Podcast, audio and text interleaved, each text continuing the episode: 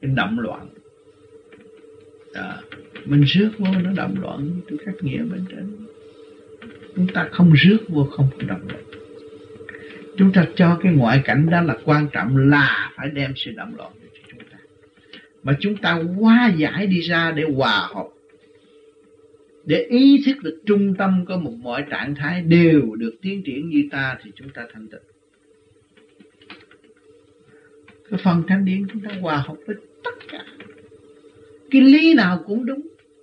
Mà để xây dựng cái trung tâm của chính nó chính mọi trạng thái, thì chúng ta thanh tịnh. Còn chúng ta động là tại vì, tại sao? Tại vì bất minh mà thôi. Không chịu hòa cảm với thiên hạ là mình động. Mà hòa với thiên hạ sẽ tịnh.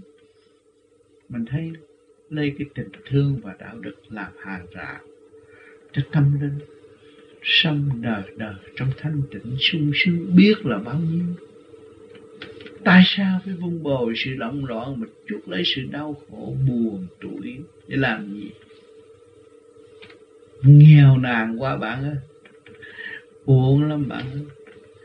Rồi chúng ta tôi, ở thế gian không nhiều thì ít, cũng ăn gạo, cũng ăn mấy chục năm rồi, của ông trời mấy chục năm rồi, các bạn chẳng làm được xin danh này xin danh kia dương danh nọ, nhưng mà bản thân cũng chưa cứu tánh tình cũng chưa sửa.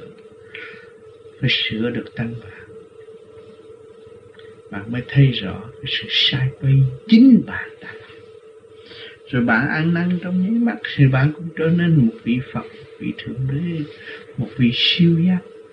Chứ có thua ai đâu.